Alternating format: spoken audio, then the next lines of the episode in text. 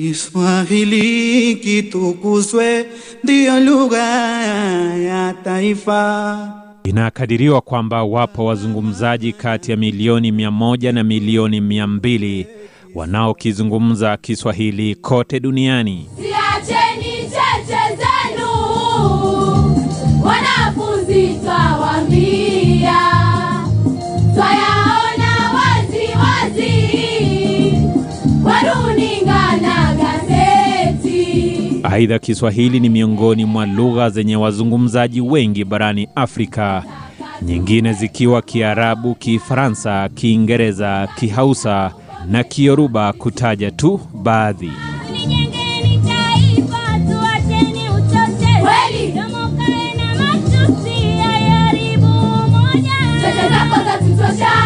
Zatukumbusha ya kale. Wakenya tufanye kazi, tulijengeni taifa.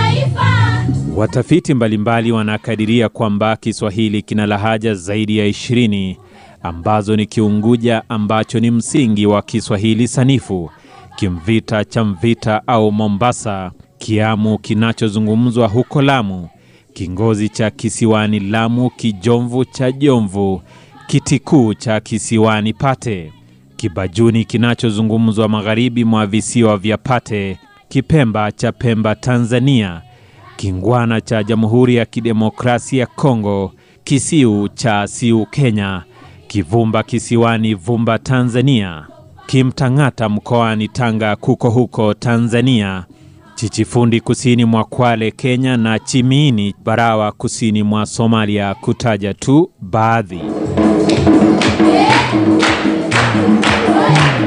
Si siri tena kwamba Kiswahili ni miongoni mwa lugha kumi kuu zenye wazungumzaji wengi duniani.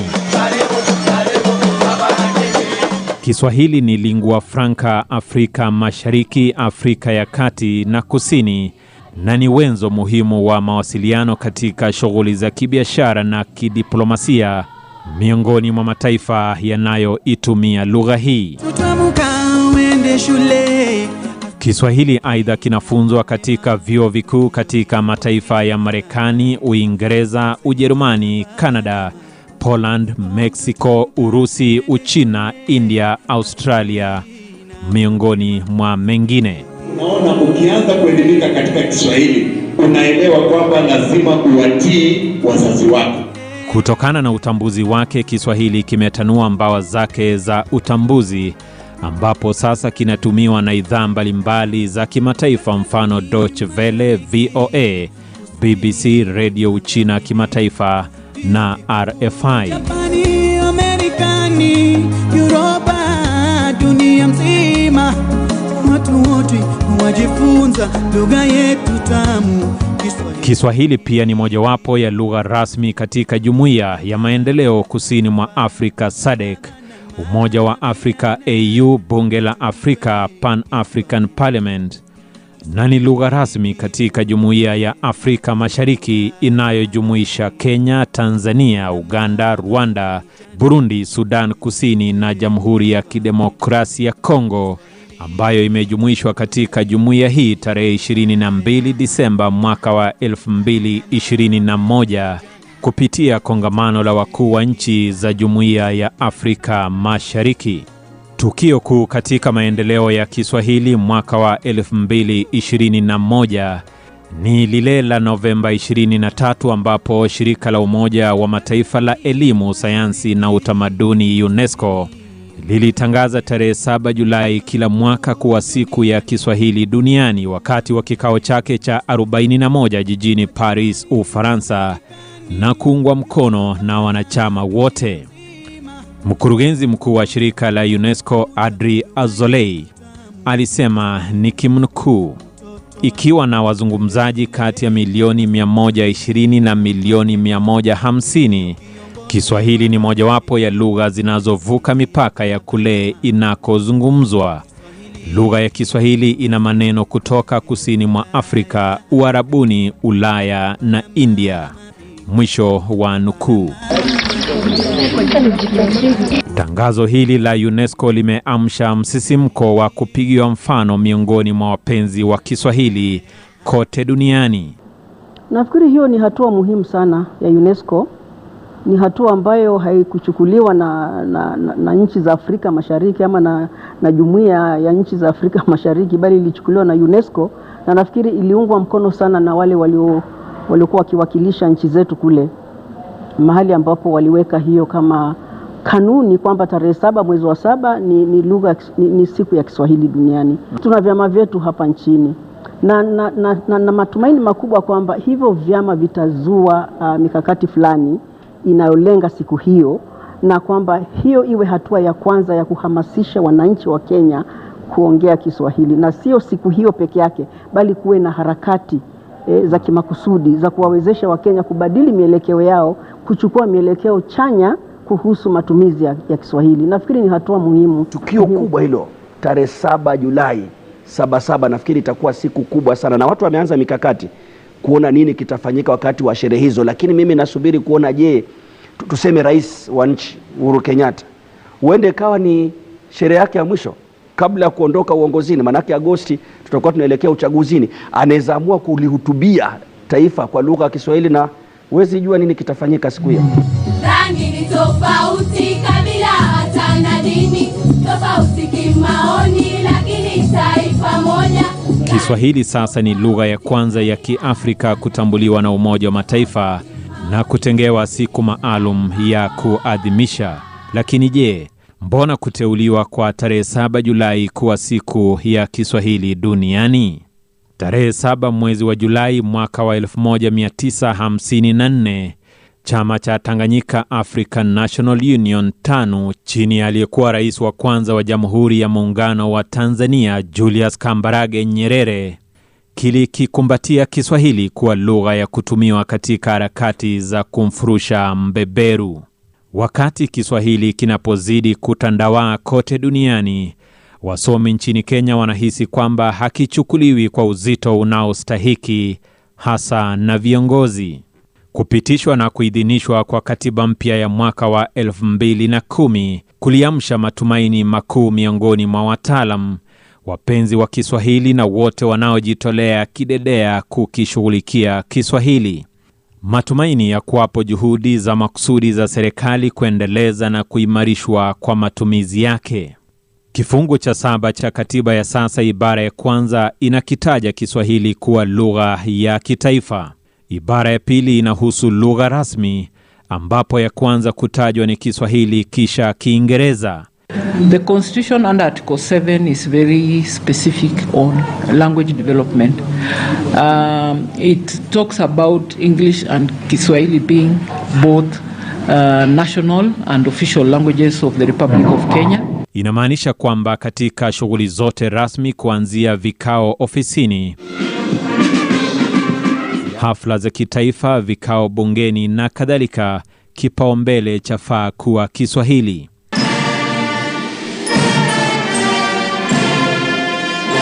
Hata hivyo, ni wazi kwamba ndoto hii haijatimizwa tangu kutekelezwa kwa katiba hiyo. Viongozi wangali wanaandikiwa hotuba zao katika Kiingereza, si Kiswahili. development programs meant to make a difference in the lives of people The history of freedom is a history of struggle of the people. Hukitumia tu Kiswahili kwa ufupi baada ya kukamilisha hotuba zao rasmi. Azimio la umoja itakuwa azimio la umoja movement. Tofauti na viongozi wa sasa, rais wa kwanza wa Kenya hayati Mzee Jomo Kenyatta angali anakumbukwa kwa kukipenda Kiswahili, jambo ambalo wataalamu wa lugha wanahisi kwamba viongozi wa sasa wangeendeleza uzi huo huo. Na mimi naanza kwa msemo wa Kiswahili usemavyo kwamba asante ya punda ni mateke. Sisi tunakuja hapa kuwaletea bahati, kuwaletea hospitali ambayo ni ya kutibu wananchi. Maendeleo ya Kiswahili yangekuwa ya kupigiwa mfano, si maafisa wa serikali tu. Hali ni hiyo hiyo miongoni mwa wafanyakazi wengi wakati wa shughuli zao rasmi ofisini. We, we, we love to stream live uh, Nick Salad's uh, mother funeral. Wengi hukitema kimombo. Case So for us, we need to push even for pulse, they've put some stuff. Kiswahili husalia lugha ya gumzo tu na kuombana maji. Je, mbona Kiswahili si kipaumbele cha mawasiliano katika shughuli rasmi ofisini nchini Kenya? wanapenda kujiinua, wanapenda kujiinua kwa chochote vile. Wanaongea mambo ambayo hata ukikutana na yeye, hata ukimsalamia hawezi kubali, kwa sababu yeye pengine akipata kisomo akasonga mahali fulani. Wanajifanya kama wamesoma sana, lakini ile hali yani ni kuweka tu hiyo lugha ndani ya eh, Kiswahili, lakini wengine hawajasoma. Uhalisia mwingine ni kwamba Kiswahili cha Kenya ni Kiswakinge. Kama si Kiswakinge, basi ni Kiswasheng. Yaani Wakenya wengi hukizungumza Kiswahili cha kuchanganya na Kiingereza na maneno ya Sheng. Sheng kwanza si lugha.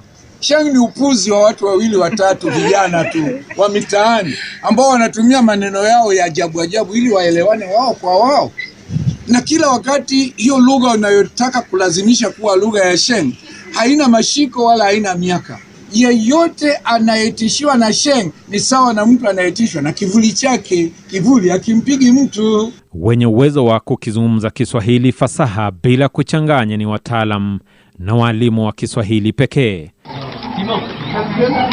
Hata wanafunzi wanaopata A katika Kiswahili wengi hushindwa kuzungumza Kiswahili kwa kufululiza bila kuchanganya.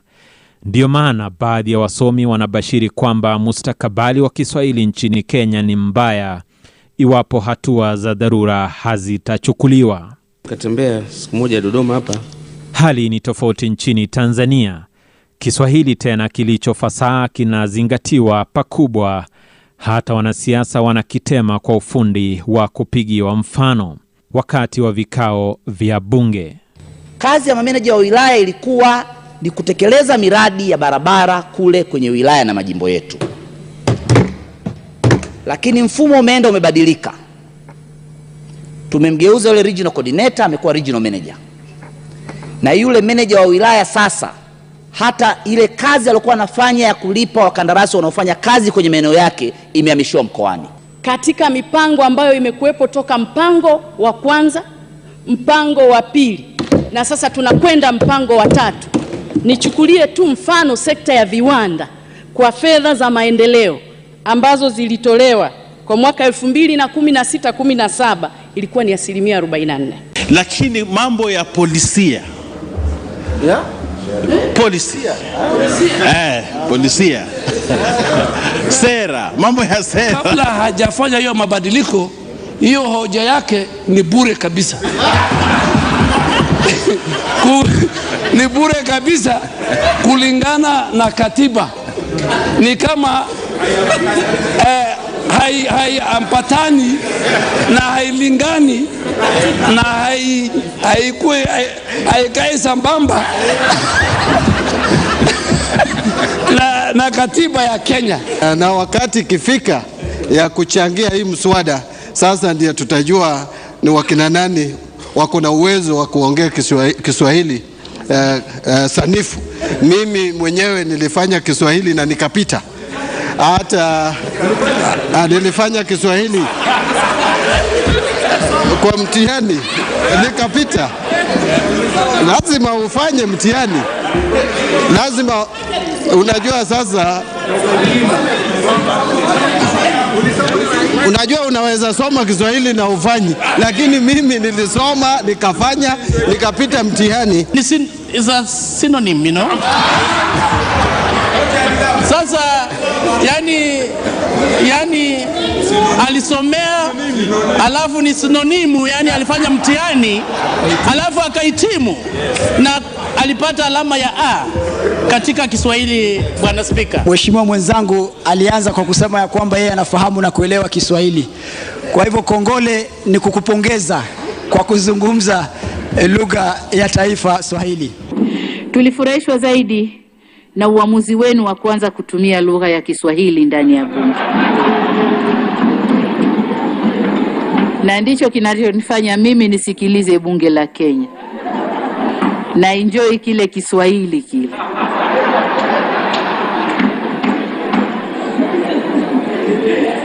Kiswahili chenu kina vionjo vingi, kuna vionjo vyake ambavyo peke yake ni burudani tosha kusikiliza. Nilikuwa namsikiliza Mheshimiwa Spika anavyoshindwa kutaja namba za miaka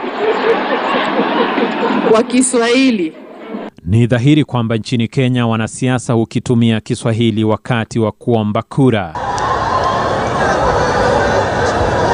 lakini wanapokuwa katika shughuli rasmi wanakionea fahari Kiingereza si Kiswahili. Tushirikiane pamoja uh, katika kueneza Kiswahili. Uhalisia huu ndio umewafanya wataalamu wa Kiswahili kupaza sauti za haki kupigania nafasi ya Kiswahili kwa mjibu wa katiba. Nafikiri letu hili ni la sita, kwa hivyo CHAKITA, CHAKITA kimekuwa kwa muda.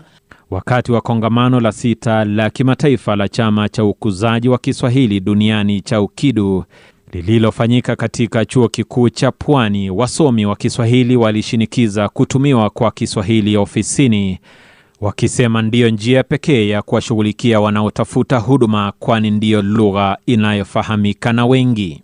Ni muhimu, na mimi si mwanasiasa, lakini ni muhimu kuwa na kikundi au vikundi vya wanaharakati watakaosukuma viongozi wetu wa kisiasa kuboresha na kuongeza utumiaji wa lugha ya Kiswahili katika shughuli za kiserikali. Wito huu wa CHAUKIDU umegusa mishipa ya walengwa na kufikia masikio ya wabunge kuhusu umuhimu wa Kiswahili. Tayari wito huu umekaa kitako akilini mwa spika wa Seneti Ken Lusaka. Alasiri ya tarehe 22 Disemba mwaka wa 2021 itaingia katika historia ya bunge la Seneti baada ya spika Lusaka kuwaamuru maseneta kuwapa Wakenya Krismasi kwa njia ya kipekee Senator kwa kutumia Kiswahili kuendeleza mijadala katika Seneti. na kushukuru kwa njia umetuelekeza, njia umetufunza, na niseme ya kwamba nimepata kujifunza kutoka kwa maseneta wenzangu uh, njia na namna ya ku, uh, kuendelesha mambo ya uh, siasa. Hapo awali nimekuwa mwalimu na sasa hivi nimekeusha, nimekuwa sasa uh, mwanasiasa uh, kamili. Japo ngeli zilikatana na ndimi za maseneta wengi walijitahidi kiasi cha haja ya kuzungumza Kiswahili, huku baadhi wakidhihirisha ufundi mkubwa. na tudumishe undugu, ndiposa kila mtu awaye yote ajihisi kama ni Mkenya. Na niseme kwamba nikimalizia kwamba e, tusiziangalie tofauti zetu za kisiasa kana kwamba ni jambo ambalo linafaa kuwa la kuweza kututenganisha sisi eh, hususan kwa sababu eh, tutakuwa na mirengo mingi ya kisiasa, upande huu unavutia upande ule mwingine, lakini fauka ya hayo yote, Kenya ni nchi nzima ambayo inafaa kuwa ikijiendeleza na kujizatiti kuwa manufaa ya kila mwananchi awaye yote na pia Kwa wengine utoaji hoja uligeuka kivunja mbavu. Kiswahili hakikuwa cha be wala cha te. Ningependa kushukuru. Licha ya kanuni za bunge kufanyiwa tafsiri na hata ahadi kutolewa kwamba siku moja kwa wiki itakuwa ikitengwa kuwa ya wabunge na maseneta kuchangia kwa Kiswahili, hilo halijafanyika. Nafikiri mchakato huo wa kutafsiri zile sheria uh, za, za, za bunge ulikuwa, ulikuwa umeanzishwa kitambo kidogo, sisi tukafanya kumaliza na kupiga msasa uh, lakini um, hatuwezi pia kulazimisha mtu kuzungumza lugha ambayo hana haja nayo kuizungumza.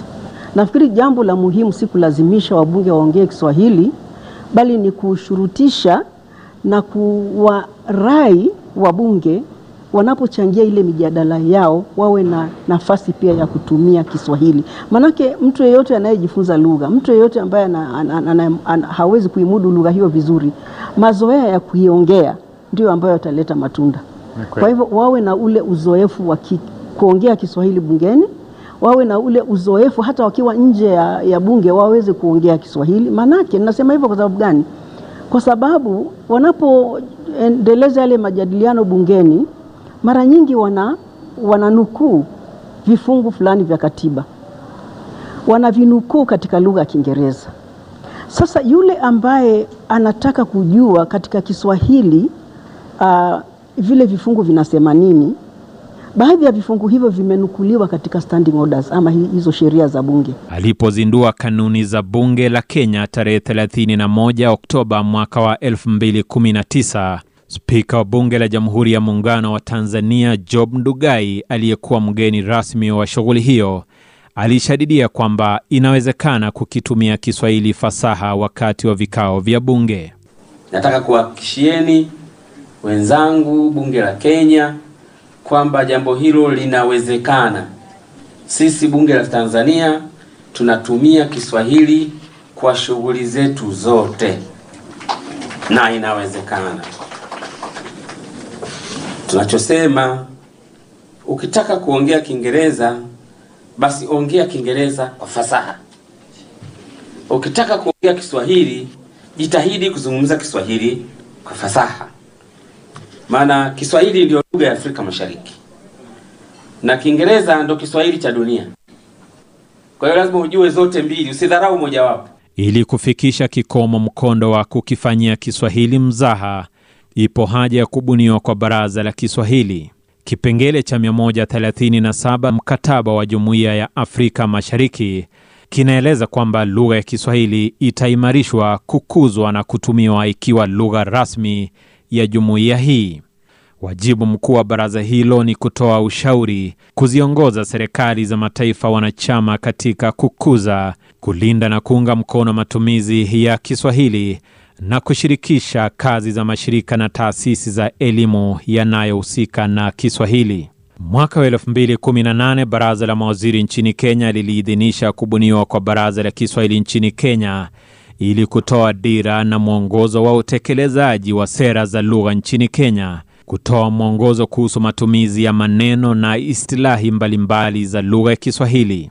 Wizara ya Michezo na Utamaduni nchini Kenya imekuwa ikikutanisha chama cha kitaifa cha Kiswahili BAKITA na washikadau mbalimbali kwa lengo la kujadili safari ya kuwa na baraza la Kiswahili la Kenya. This initiative started way back in um, uh, 2014 but it was informed by the coming in of the constitution. Uh, baraza si ndoto tena bali ni uhalisia kwa sababu tumewasilisha mswada mswada wetu na mahali ambapo mswada mswada umefika tunajua kwamba uh, wadau wengine wataunga mkono. Tumekuja kupiga msasa yale ambayo tayari yamewekwa katika mswada, basi nasema kwamba ni hatua kubwa, na hatua hii iweze kutiwa sahihi na serikali ili tuweze kuwa na baraza kama ambavyo mataifa menza ya Jumuiya ya Afrika Mashariki yakiwemo Rwanda na Tanzania na Uganda yamefanya juhudi hizi. Tulikuwa tunaangalia uh, ni jinsi gani ambavyo Kiswahili kinaweza kushirikishwa katika kufanikisha maendeleo ya taifa la Kenya. Lugha zinatakiwa kuandikiwa, maanake tusipoandikia lugha kuna hatari kubwa sana ya lugha kupotea. Vyombo vya habari vina nafasi kubwa zaidi uh, ya kueneza uh, juhudi hizi zote, na nasema hivi kwa vile eh, vyombo hivi vimekuwa vikilaumiwa mara kwa mara kutokana na eh, makosa mbalimbali katika matumizi ya Kiswahili na kutotumia baadhi ya istilahi, kwa mfano uviko 19. Baba, mama na vijana, kitukuzwe Kiswa. Kiswahili cha lisha, cha visha, cha karamsha, penye nia pana njia, kwa udi na uvumba tukitetee Kiswahili kwa dhati ya nyoyo zetu. Mimi ni Geoffrey Mung'ou.